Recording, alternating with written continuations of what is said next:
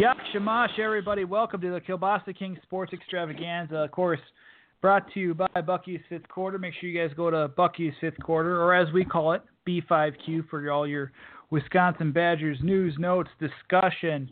Uh, we'll talk some more today. It's uh, we got a fun little question for everyone tonight, for basically just having some fun with it. Uh, what are you looking forward to most from Badgers football in 2016? We are just maybe three weeks away from Big Ten Media Days. We'll go through what you guys are looking forward to most. We'll read off some answers in just a few minutes, uh, talking about that question. We already have almost a handful of responses. Appreciate all everyone that's been talking out there and uh, getting your opinions out there. We appreciate it. I'm Jake Kokorowski. We got the Polish rifle Scott Wisniewski here. I mean, we're going to hit it right off the bat, though. We're talking some NBA free agency. Uh, you, Milwaukee Bucks obviously making some moves uh, in the early stages, and to help us talk about the big free agency signings and even some of the notes uh, with uh, going on right now uh, with a couple of Woj bombs from uh, Adrian Wojnarowski from the Vertical. We got Eric Nehm from Brew Hoop and, and ESPN Milwaukee. Eric, how are you doing this evening? I'm fantastic. How are you guys? We are. Uh, we're, we're doing good. We're great. Yeah, we're great. We got a lot to cover, and, and obviously we're going to talk about Dwayne Wade, and we're going to talk about the Bucks, um, Kevin Durant, and then what the most impactful free agent signing has been other than Kevin Durant. But let's get right into the Durant thing first because it's a major story. Uh, amazingly, though, it's not receiving the same coverage that the LeBron James decision uh, got a few years back, probably because Kevin Durant didn't make a spectacle of it. But how surprised, I'll admit I'm a little surprised. How surprised were you when you found out Durant is now a Golden State Warrior? I was I was definitely surprised. I kind of thought they have a nice thing going in Oklahoma City, and he may try to keep that going. Um, but at the same time, when Woj is dropping bombs mid-season, I think it was like February, he first reported that, okay, the Warriors are pretty interested in Durant and are going after him.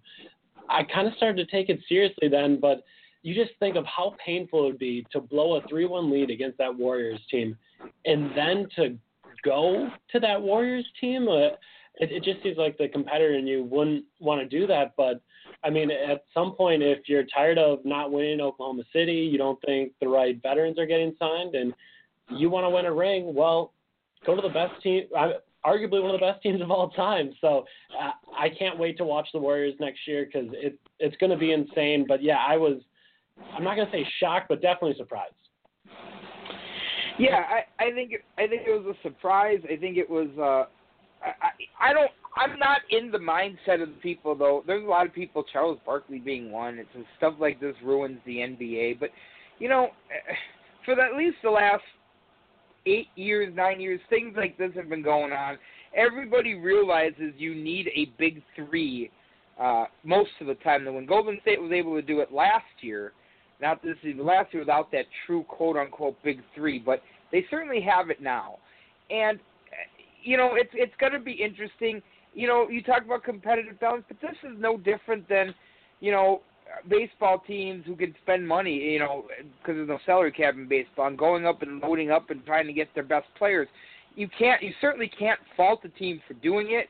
You can't fault the player, competitive or not, for wanting to win a championship. Kevin Durant's young, but that window doesn't stay open forever. And you know, obviously, if you're gonna ever become legendary, you have to have a ring. Michael Jordan, Larry Bird, LeBron James, uh, Kobe Bryant. If you want to be talked about in those circles, you have to have a ring to do it. I think he's looking at, hey, my best chance to do it right now is in Golden State, but it is going to be interesting, and, and obviously the the uh, people are saying, are, are there enough basketballs to go around? It's going to be interesting how that team is managed because when you have superstars like that, you're not necessarily a coach, you're a manager, and it's going to be interesting to see how that plays out too. I think one of the funny things too is the fact that people complain about it and say, "Oh man, I hate these super teams." Yet every ratings record pretty much got broken in Warriors games, and everyone was watching every Warriors game this year. I mean, I just remember covering the Warriors Bucks game where the Bucks gave them their first loss, and there was more media members there at that game than I mean, even the Kobe game when he was here, it was insane how much coverage people wanted of that team, how interesting that team was to people, and how much they loved that team. And uh, again, you can say, well, they weren't as good as the Bulls, whatever. You, but there were still talking points, there was still interest, and people love to see that team. So as much as everyone wants to say, well, there's not parity like there is in NFL, or th- these other teams don't have a chance it doesn't seem to matter to people. They're interested, and I know I'm going to be interested. I'm going to try to watch as many of the games next year as possible because it's going to be awesome to watch those guys play basketball together. So I'm all in on it, and I think most everyone else is all in on it as well. Well, and you know what? Real quick uh, before you jump in, Jake, I just want to say when the Bulls were a dynasty, when the Pistons were a dynasty, when the Celtics were a dynasty, people were into those teams and then we heard people moaning about there's no dynasties anymore. Well, now there's dynasties again. I I, think some people just like to complain to complain, but you can't please everyone, right?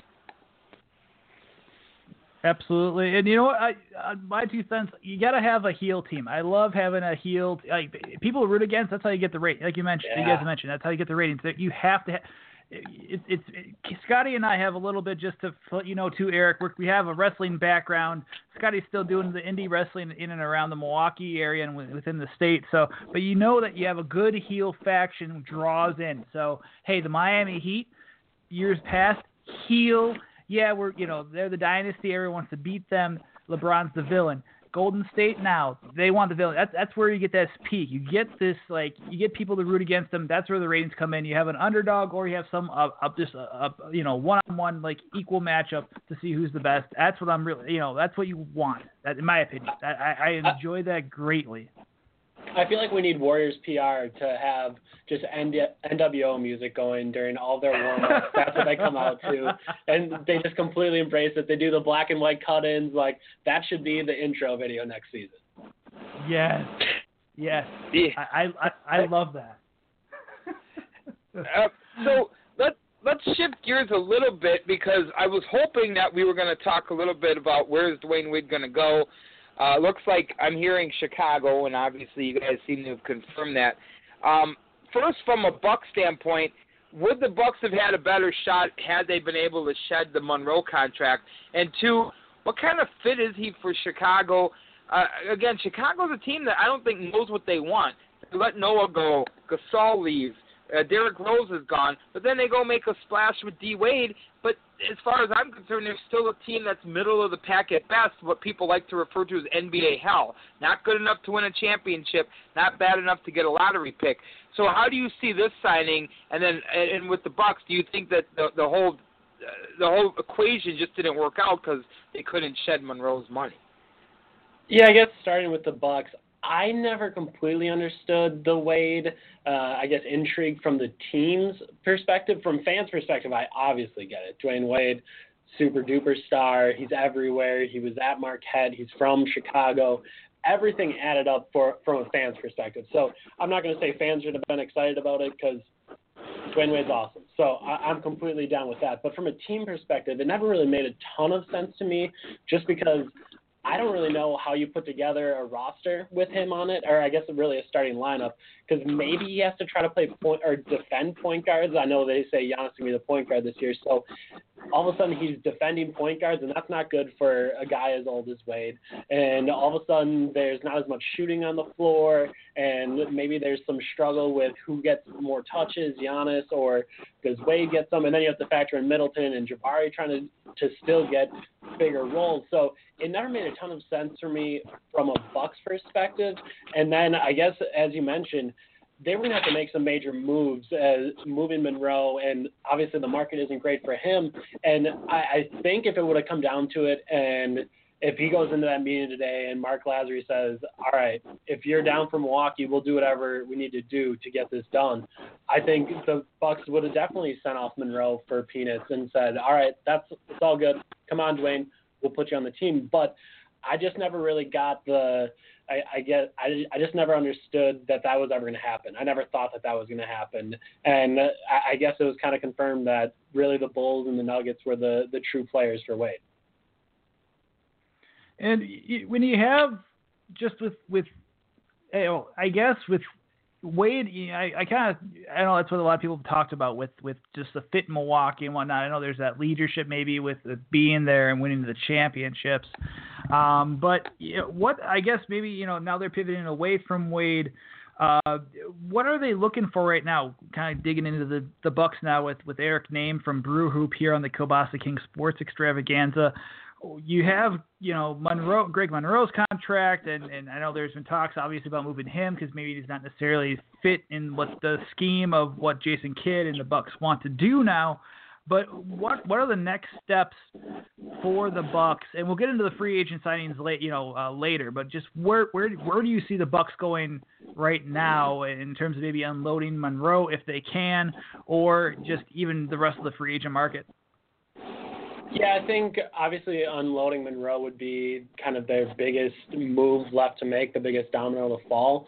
But again, I, I kind of said it during the season on some of our Hoop podcasts, and I've written about it and tweeted about it. But part of me does remain curious what the market is for Monroe, and if there isn't a market, how how little the Bucks would be willing to accept for him because you have to remember that this was a huge signing for ownership. That was a major win. That their their first off or their full full off season, they went out and got the one of the biggest fish in the sea. They went out and they signed Greg Monroe. So for for that ownership group, that was a huge victory, and that that's something that they can hang their hat on. That hey, we can go into a room, we can we're going to beat out LA, we're going to beat out New York, we're going to beat out anybody for free agents. This is we're here, and, and this is us telling you that we are going to be here for a long time, and you're going to have to deal with us.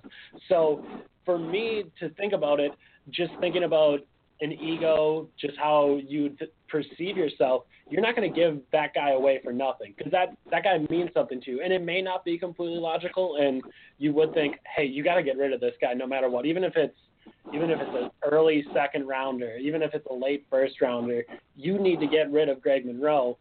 But at the same time, there there is some ego involved there where this was your guy and you you want to see it work out. And even though you know he's got that player option after this year and he's probably not going to come back after that, you almost don't want to give up on it and kind of admit defeat. It just doesn't seem like something that this ownership group is willing to do. So it'll be very interesting to see what that market is for Monroe uh, because there's a lot of teams out there that maybe needed centers, but there was also a lot of centers on the market. So I think that the market for Monroe is dwindling a little bit right now. So it's going to be a very interesting couple of weeks for the Bucks. Let me ask you this about Monroe. Um, so uh, I mean, you hear Bucks fans, and obviously, you know, it's sports talk fans, and you know, you take that with a grain of salt, coming from a sports radio background like me, but that want to lay the blame that this team took a step backwards because of Greg Monroe.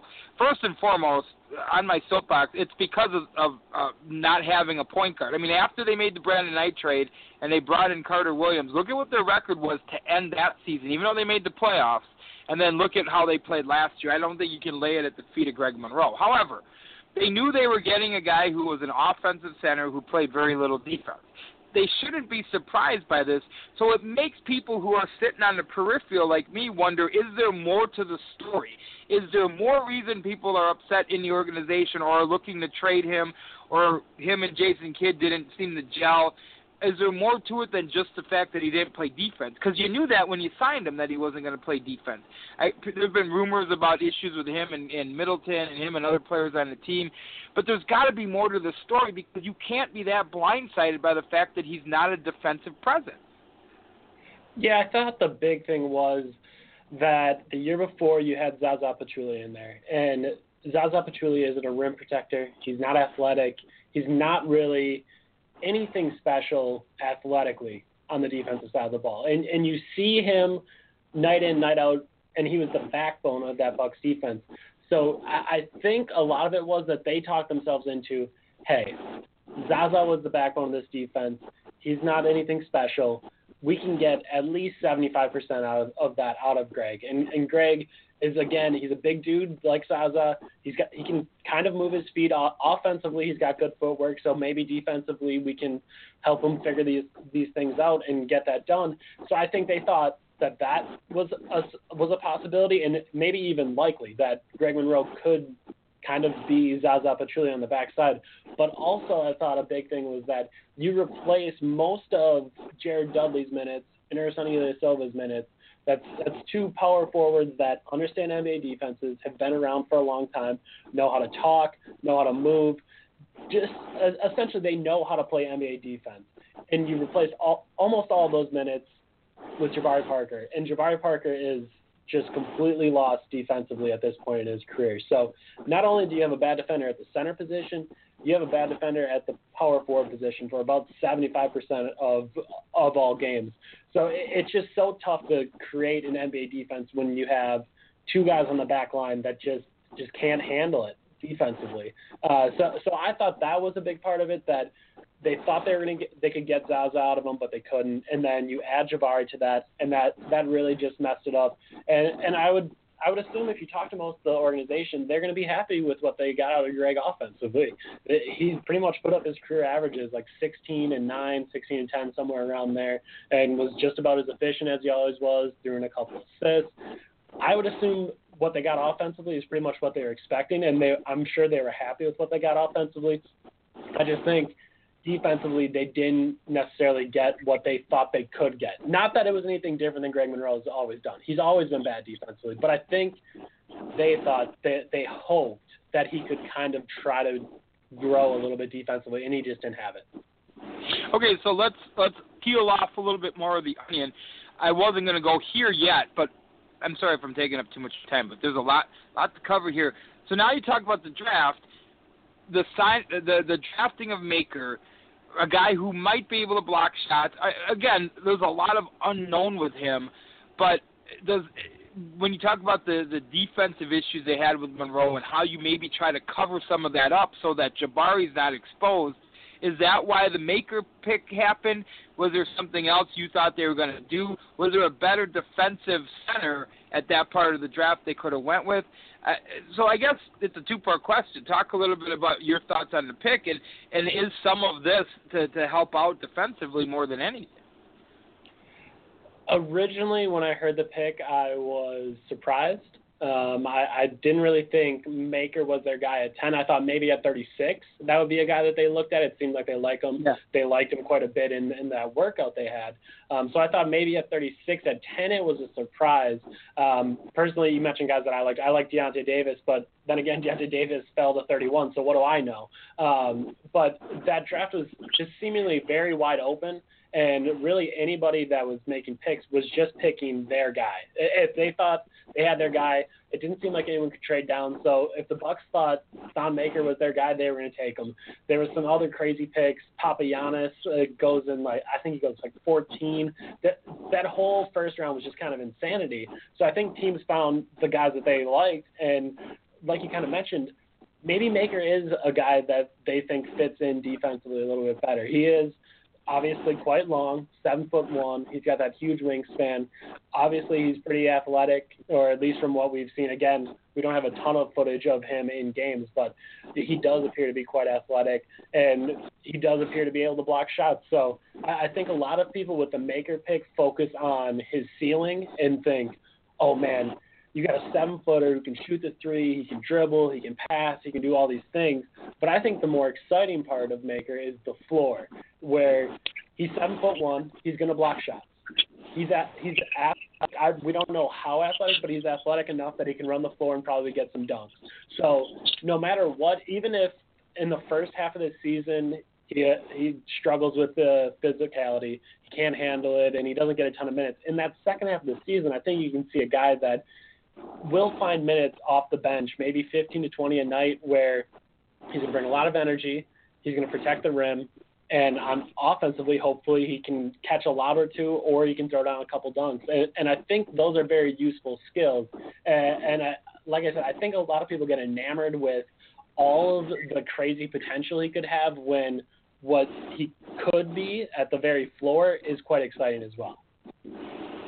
We're here with Eric Nehm from BrewHoop.com, ESPN Milwaukee. Check him out on Twitter just so that you guys know we're going to spell this out for you. Uh, it's not Kokorowski like our last name, so it'll be nice and quick. It's uh, E R I C underscore N E H M for Eric Nehm from Brew Hoop and ESPN Milwaukee. uh, as well as uh, Milwaukee Magazine. And uh, with with that, Eric, it's what's the biggest non-Durant move in free agency in your opinion? Oh wow, that's a that's a tough one. But I, I would have to say Horford to the Celtics. That that's just a very interesting kind of switching of the balance of power in the Eastern Conference. I don't necessarily know if that makes the Celtics an elite team, but they're certainly quite a bit more interesting now with him there. And then again, I don't know what that makes the Hawks now. Are the Hawks now not quite as good? I mean, they add Dwight Howard, but is Dwight Howard and Millsap the same as Horford and Millsap? So I, I thought that one was was very interesting and really kind of like the Durant move that shifted the Western Conference. I thought that shifted the Eastern Conference. You know, real quick, one last question. Uh, so you look around the East, and I'm a little concerned. Uh, the Knicks got better, Indiana got better, Boston got better. The Bucks signed Dellavedova. Uh, the Bucks make a, a, a draft, a surprise draft, and Maker. In your estimation, looking at the landscape of the East, and I know it's going to change a bit because there'll be some more signings here. But what are the keys early on? And, and I'll re-ask you this question in November, and I'll re-ask it again in January. But what needs to happen for the Bucks to be a, a playoff team? And I mean like a six or seven team seed, not a team that just squeaks in. What do they need to improve on from last year, especially in an Eastern Conference that's getting better? That, I think that's pretty simple, and it, it's not going to sound simple, but I think it's simple. I think it's internal development Uh, and this sounds like I'm talking about the Packers, but it's internal development of Giannis Jabari and Khris Middleton. The but I, I really thought that we were going to see the Bucks try to make a splash and move here in free agency, and they really didn't. They went with a, a couple safe options, and obviously they swung for the the fences on their pick. But that pick's going to take a little while. He's going to take a little while to develop. So again, the Bucks are counting on that core three to continue to get better, to continue to make a leap, and really if that if they're going to be a playoff team this year, it's because all the good things we saw from Giannis and Jabari and Khris Middleton after the All Star break last year are real, and they're going to start to contribute to winning basketball. Because there's always a point in young players' career where all of a sudden the stats they're putting up are no longer empty, and those stats mean something, and those stats help the team win games. And, and for from my perspective, the way I look at this team, I think ownership is completely all in on those three, and we're going to improve as those three improve. And if we're going to make a leap, it's going to be because of those three. So I, that's the short answer. Obviously, I think there's a lot of bigger stuff in there. Defensively, they just need to get better. They were terrible last season, and it just needs to be better. You you can't be a playoff team if you're a bottom ten defense, and they need to start shooting the three more. And I think both those uh, signings that they got in free agency kind of address that. That they do need to shoot the three more, and they do need to look more like a modern NBA basketball team because last year they simply didn't. They were dead last in three point attempts, and obviously the game's evolving and teams are focusing more on hitting threes, and the Bucks just didn't do that last season. So I, I think again internal development, and then specifically on the court, better defense, more threes, and, and that would be the way that they can improve and try to be a playoff team this year. And just this just in, by the way, uh, just looking at Twitter right now, the live feed. Mark Stein from ESPN uh, mentioned the uh, Milwaukee's in hot, hot pursuit of Mike Dunleavy via trade because the Bulls had, do have to make some cap room for Wade. Uh, I believe Sedano from uh, from ESPN also mentioned that I think it's two years, 47 million uh, for Wade. So they have, they're they're trying to uh, get uh, to unload some contracts with Jose Calderon and then Mike Dunleavy. Uh, looks like Bucks are trying to get back the former Buck, which should be interesting. It's a it's a lot of fun, Eric. I, I do I was wondering if you're going to say the, the the biggest non Durant free agency pickup would have been you know, former Badger Jon Leuer going to the Detroit Pistons, being a Wisconsin-centric, uh, Wisconsin Badger-centric uh, podcast. But I can understand why you'd say Al Horford, to be honest with you. But uh, that's a good one. Uh, I, I'm very happy for John. and honestly, he was a guy that over at Brew Hoop we tabbed before free agency as a guy that maybe the Bucks could get a little bit of a bargain on. Maybe instead of Teletovic, who they did end up signing. Maybe they go after Leuer, who I think brings a lot of the same things to the table. Uh, but there was no deal to be had. Uh, 42 million for Jon Leuer. There, there was no deal to be had there. Yeah, no, hey, yeah. real quick, real quick before we, we wrap up, real, uh, do you see the? I look at the Bucks and the way the roster is constructed, and you hit it right on the head with their poor three point shooting and lack of three point shooting. Is there one more signing there that might not be a glamorous signing, but somebody who can knock down a three? I, I know bad example, but Steve Novak, for example, uh, somebody like that that you know is just a sharpshooter. Uh, is there anything like that on the horizon in your mind? Well, I think Novak will probably be the 15th man on this team. I would assume he gets signed to the veteran minimum. Uh, they keep showing pictures of him at different Bucks events, and I think they tweeted out a picture of him working out today. So I assume that he'll be the 15th man. But again, 15th man that doesn't help a lot. Dunleavy would make a lot of sense if the Bulls really are giving him away. Um, but again, you look at Teletovic, he shot almost six threes per game. You look at Dellavedova, he shot three threes per game. Uh, so I think what they're doing is those bench spots are slowly transitioning into guys that shoot threes. Um, and that's really what you need on the margins. If your main guys like Giannis and Jabari, if those guys aren't going to be jacking up a ton of threes, the rest of your roster all has to shoot and shoot some threes uh, to to lift that average up. Um, a guy I've always liked is Ian Clark. He played for the uh, Golden State Warriors this season, came off the bench for them, had a couple good games in the playoffs. He's someone that's going to be cheap. They don't have a ton of money left, so they can't really go out and sign a big name to help out with the shooting. But like, like I said, Dunleavy would make a lot of sense. Ian Clark's been my guy for most of free agency. Um, but yeah, I wouldn't be surprised surprised if the last guy that they signed to that roster, uh, Novak being one, would get them to 14. That 15th guy that they do sign, I wouldn't be surprised at all if he's a shooter. Eric, it's been great talking with you. Would love to have you back on the show uh, down the road, especially with uh, everything going on with uh, coming up training camps and, and season previews. Uh, thanks again for stopping back on the show. Absolutely. I look forward to it, guys. Thanks for having me. Guys, it's Eric Nehm from BrewHoop.com, Milwaukee Magazine, ESPN Milwaukee. We're to do, we're to take a quick break. We're to pop back on, talk a little bit more about some uh, our question of the day about the Badgers, uh, and then for there we'll uh, talk some Brewers and take it home from there. This is the Kielbasa King Sports Extravaganza brought to you by Bucky's Fifth Quarter.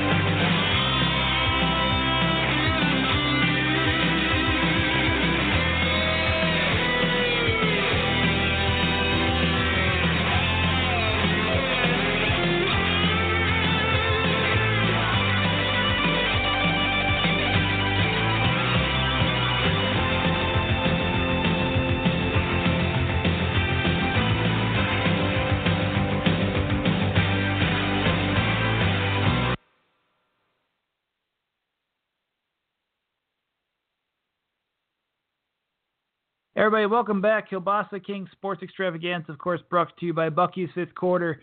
Big thanks to our friend Eric Nehm from BrewHoop.com, from ESPN, uh, from uh, ESPN Milwaukee and Milwaukee Magazine. Make sure you guys follow him, like I said, at Eric Nehm. That's at E R I C underscore N E H M. Great talking with him. He was Hope you guys great. Enjoyed yeah, that. Really. Good. Yeah, no, he's great. And those guys at Brew Hoop, you know, every uh, Frank, Aaron, uh, Dan, we've had Dan on the show before. I think we've had Frank on the show. Just really knowledgeable guys, and, and great to see uh, another SB our SB Nation cousins over uh, at Brew Hoop really getting a lot of love. And, and, and thank you guys as well for for making uh, listening to us as well as uh, being a proud part of SB Nation. You guys checking out Bucky's fifth quarter. We got some position previews coming up for Wisconsin football season just around the corner. Big Ten media days, literally only I would, you know, three weeks away. It's insane. I am really excited about that. Uh, and with that, we had, you know, one of our questions uh, that we had for today, and that's pretty pretty easy uh, in terms of what what we're asking about this. Honestly, uh, what are you looking forward to most from Badgers football for the 2016 season? And and with that, uh, just going through some notes. We're going to start off at the beginning, uh, and a lot of people actually responded back. Appreciate you guys on that because it's it's one of those things that we have a lot of fun, and we want to really kind of. You guys saw on our Facebook live feed on our Facebook page that uh, the night of the new red threads we had over a thousand views pretty much for every single video maybe except for one that we posted uh, and thank you guys for making uh, for for taking part in that uh, but just start off like brian manaback uh, at brian manny uh, says he wants the running game getting back to the ways the and consistency from the quarterback whoever it is uh, we also have from that from at ro Riod R I O D underscore M mentions an O line that is talented, punishes the opponent's D into submission, and allows second half scoring. That's that you know I, I think there's gonna be a common core with the running game coming back, Scotty, back to form with with a more experienced offensive line. Uh, to see how that yeah how they improve. The record may not show it, especially when you have such a, a daunting schedule ahead of them. Uh, but you really uh, that running game should be back up with a healthy Clement a one-two punch with Ogunbowale, and then a, a rebuild offensive line. Uh, and uh, you know, uh, one of our writers, uh, Andrew Rosen, uh, at the GNC, with a hint of a joke in terms of what he's looking forward to most, quote unquote. Well, actually, I miss Joel Joel Stave. Uh, of course, an allusion to the the polarizing former walk-on and winningest quarterback in Wisconsin history.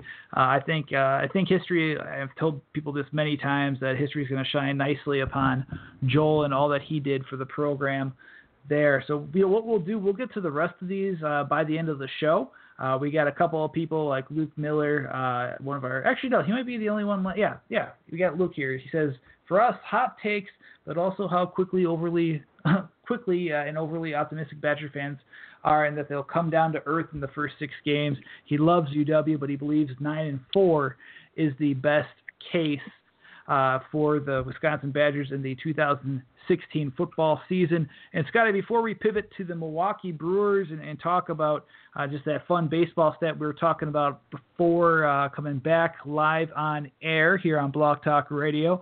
Uh, what are you looking forward to most in, in the 2016 season for the Wisconsin Badgers football team? Um, I want to see how the defense is able to sustain a coaching change there and see if they're able to win uh, more than eight games. I mean, it's a tough schedule, and what's ironic is they could be a much better team than they were last year, and as you said, not reflected in the record just because of how tough that schedule is. So, can they get to eight wins, and can that defense sustain even without Aranda there? That is, no, that's really good points, and I think a lot of people, I think they're going to point to the running game. I, I think the defense are two solid, uh, are two solid points for a lot. You know, uh, and, and just before we even get, I'll get to my answer real quick, but just as an FYI, Mark Stein from ESPN is noting, you know, Milwaukee's in pursuit of Mike Dunleavy, but then Brian Windhorst from ESPN is now saying that the Cap- Cleveland Cavaliers are in pursuit of former Milwaukee Buck Mike Dunleavy uh, as well. So we'll see who uh, wins that out uh, in terms of getting that that that shooting that shooter that uh, definitely the Bucks really need. Uh, but it, going back to uh, the Badgers and, and what to look forward to, in my opinion, honestly, one thing I think I'm looking to most, you know, it's necessarily. I mean, the running game obviously is huge. I'm looking for a couple of breakthrough guys. I think that I think I'm excited to see. Really, what I'm looking forward to most is one seeing how T.J. Watt who's going to be in his second full year as an outside linebacker, how he does uh, now going to be in that, you know, he has that ability during spring practice and even latter part of last year getting in these sub packages, these blitzing formations where he even lined up as a nose guard. Uh, I'm really intrigued to see what he does this season opposite uh, Vince Biegel. I think that uh, as good as that linebacking core was last year, uh, they, are subtracting an All American and Joe Schobert, but they may actually even be better as a position group because of the fact that you have two maturing, three maturing inside linebackers and Jack Cichy, Chris Orr, and T.J. Edwards, all who were starting for the first time at that position. But then you you have an athletic guy in Watt, plus the leader in Biegel. I mean, they could be even better than last year. And and the past two years, that linebacking core has been completely solid. So I'll, I'll go on that line in terms of who I'm, what I'm looking forward to most with that 2016 season is seeing how Watt progresses and how much of a real impact player he could become, especially opposite that that All Big Ten candidate, that possible All American kind of candidate in Vince Biegel. Uh, but you know, let's transition. We'll we'll talk some more uh, some more Badgers at the end with some watch lists because you have well, you know, you have Corey Clement, you have Vince Biegel, you have uh, Michael Deiter. Uh, they've all uh, earned watch lists. We'll get back to that in just a little bit. But, you know, Scotty, you're talking about baseball. Brewers lose today to the Washington Nationals, do not complete the sweep uh, against uh, against the Nationals in D.C. in a, in a muggy afternoon. I was listening today on the radio. I think it was 7-4, and Matt Garza got hit around uh, quite a bit early on. But uh, let me know what are your thoughts on that road trip uh, for for the Brewers. Obviously, you you and I were having a beer listening to the Nationals or not the Nationals, the Cardinals and the Brewers, and the Brewers uh, wasting their lead on Sunday. Uh, but you know, get talk to us about your thoughts of, of, of the road trip, and then also that fun baseball stat you're referencing. Well, well, it was a bad road trip because they got swept by the Cardinals, and they just can't beat that team. And I don't care that, that the Cardinals aren't the best team in the division. It's still a benchmark for them. They, you know, forget about trying to be the Cubs yet because they're ways away from that. But they have to start beating the Cardinals for them to even start taking the next step to improvement. They get the Cardinals again this weekend. We'll see what those results look like. So here's something interesting. So Jonathan Lucroy is an All-Star. Ryan Braun has got a chance to be an All-Star. He's in the final five voting. I think he deserves to be one but there's of course all the complaining about what a cheater he was. You know, he used PEDs, and I said that it was terrible that he did it, but he's certainly not the only one. And I'm going to give you a stat that proves my point. So from 2001 through 2014, um, only twice did more than six players hit 40 home runs in a season. Okay, including last year where there were nine in the last six years combined, there have only been 22 players to hit 40 home runs in a season. This year, there are 22 on pace to hit 40 home runs. So I don't know that I could that I can say this 100%, but I know what you know. The whole saying is, if it looks like a duck and it smells like a duck, PEDs are back, my friend. PEDs are back, better and stronger than ever because they found one that they're able to not detect. Because you can't tell me that pitching got terrible from last year to this year, that the home run ball is up as much as it's been. Like I said, there are 22 players right now that have a mathematical chance, probability of hitting 40 home runs this year. So for everybody who's still mad at Ryan Braun because he's such a cheater, um, and, and more so, not not um, this isn't a bash on fans. It's a bash on some of the major leaguers who ran their mouths. Meanwhile, they knew in their own clubhouse that there were people using PEDs, but they thought it was a good time to publicly lash and and and, and spite and and and throw shade on Ryan Braun. The bottom line is, you can't tell me that that stat I just gave you isn't a clear indication that PEDs are back and better than ever. Uh, it's uh, we'll see how uh, we'll see what scandal comes of it next. Apparently, uh, but I mean, it's just with, it's it's amazing that that that it it jumped up so much from one year to the next. Like obviously, there's a new designer HGH or something that everybody's using that's not getting detected. Minor leaguers are still getting busted. Dee Gordon uh, got busted, so there's still players getting caught. But obviously, the ones getting caught must be using bad stuff or aren't the most intelligent players because again, you cannot tell me. I mean, Chris Davis is one of the guys who's on pace to hit 40. Maybe that's not a huge surprise, but there's some other guy. Mark Trumbo's on pace to hit 50. There, there's just other guys that you look in, in in that group of players and you go, hmm. Kris Bryant, well, maybe Kris Bryant's just that good. I mean, he was highly touted. So I'm not saying eh, Chris Davis is another one. He's been hitting 40 plus home runs for the last five, six years.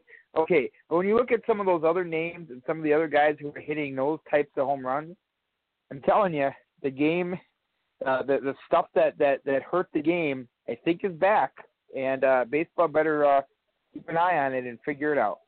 So that was my fun-filled baseball stat. On that note, uh, anything else that's uh, really uh, up in the air for you coming up? Uh, anything? I mean, quick hitters.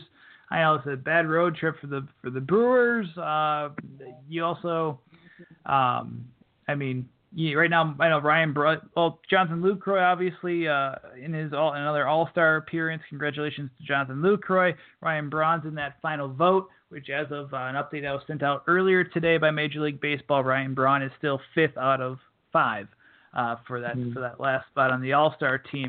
Um, anything else that's popping out to you? No, I, I think that guys like Jonathan Villar and and and Jeffress could have made a case for being an All Star, but you're not going to put three or four All Stars on a team that's ten under, especially when six Cubs get voted in. You know what? Let me just go on a soapbox for a minute. I've read all day about people saying, you know, so and so got snubbed, and they need to do away with this whole every team should have a representative because there's no reason why player X should be on this team or player Y because the game means something now. You know what, Jake? If the game meant something, like they say, they take the voting out of the fans' hands. Do you realize that last year Omar Infante was within a whisker of being the starting second baseman for the American League? Omar Infante, who was hitting 220 because the Kansas City Royals fans were stuffing the ballot box if you really want, so so all these writers out there and all these baseball pundits, spare me the indignance of the Minnesota Twins having to have a, an All Star or the Philadelphia Phillies having to have an All Star, and, and and quit using the guys. Well, the game means something now. So if it meant something, uh, Addison Russell wouldn't be your starting shortstop. Uh, like I said, Omar Infante wouldn't be. You know, Eric Hosmer is a good player, but is he the best first baseman in the American League? For crying out loud, stop with the whole oh whining who gets snubbed. Everybody gets snubbed. They they expanded the rosters almost a decade ago, and it's but there's still they went from say 25 to 35. Well, the 36 man still got snubbed. There'll always be snubs. Get over it. Always be one guy who just misses the cut. Just like in college, there's always one guy who just misses the honor roll. He goes, "Oh, I was like the next best guy." Get over it. There's a cutoff. There's a cutoff for a reason. There's always going to be snubs whether it's the NBA or the Pro Bowl or Major League Baseball All Star game. It happens. Everybody thinks they're deserving, and especially when you're the last guy to miss the cut. Yeah, we get it.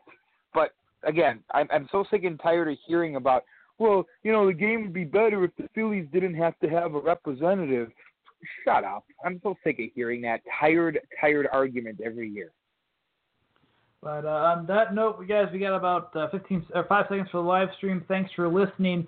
Uh, we'll be jumping back on to the the podcast part of it. You'll be hearing the rest of this now on the Kielbasa King Sports Extravaganza brought to you by Bucky's Fifth Quarter. We don't have too much left. Uh, on that note, uh, just a couple quick odds and ends for the Badgers. Like I mentioned earlier, Corey Clement named to the 2016 Maxwell Award watch list, which is given to the uh, best player. I believe it's the best player in college football. You have Vince Biegel who is the Bednarik, Bed, Bednarik watch list, which is given to the best, uh, making sure on this, I believe is the uh, most outstanding uh, defensive player in, in college football. And then you have Mike Deiter, the Remington Award winner for the uh, for the Badgers there too. Uh, it was just announced earlier today. So there's there's some great. Uh, I mean, Badgers obviously on some watch lists. It's it's still quite early. You're in July, but this is what happens there. But yeah, uh, Maxwell Awards bestowed upon the nation's top player, and the Med Bednarik is presented to college football's most outstanding defensive player. So congrats to those guys, and then also Michael Deiter Remington Trophy watch list, and uh, you're looking at it gives the nation's most outstanding center just one of 12 underclassmen to be named to that watch list and one of eight Big Ten players to earn that uh, preseason recognition, which that should be interesting for Deiter because – Dan Voltz is coming back from his injury. Um, makes you wonder. I mean, it's been noted too uh, by, uh, I believe it was, if I'm not mistaken, Jeff Potrykus from the Milwaukee Journal Sentinel, noting how uh, Voltz was willing to actually go to uh, guard from center because Deiter is at looking that impressive. So we'll see how that plays out uh, for there. Uh, anything else you want to touch upon uh, before we take it home, brother? No, no, I'm. I think I got all of my my pent up stored uh, topics out of the way from the, like I said, the PED stuff to the complaining about these stupid All Star rosters every year. It's like, whatever. Great Bucks discussion. I'm looking forward to see how free agency continues to play out here for the next couple of weeks. Soon we'll be talking Badgers and Packers every week, so um, yeah. it's getting to be that time of the year. I think maybe start next week. Hopefully, guys, we'll get some. We'll re-energize. We'll uh, jump back into football. Uh, we will reintegrate the football discussions with. We have previews coming up. We'll be talking. Uh, maybe we'll the next few weeks we'll be breaking down actually offense, the defense uh, on different podcasts and kind of go from there. And uh, we have tons of uh, great Wisconsin Badgers media folk. We have tons of great uh, Wisconsin, uh, Green Bay Packers guys that uh, some beat writers that are just really great that we've talked to, and uh, yeah, we'll have some fun there.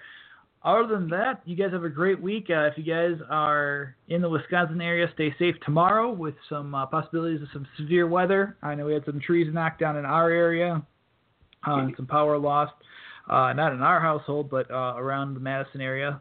So just guys, stay safe. Have a wonderful weekend ahead.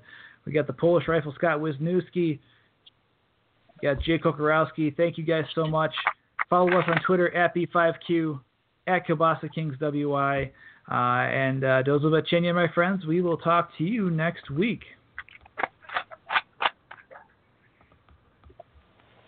Accordion solo American polka, played by Mr. John J. Kimmel, Edison Record.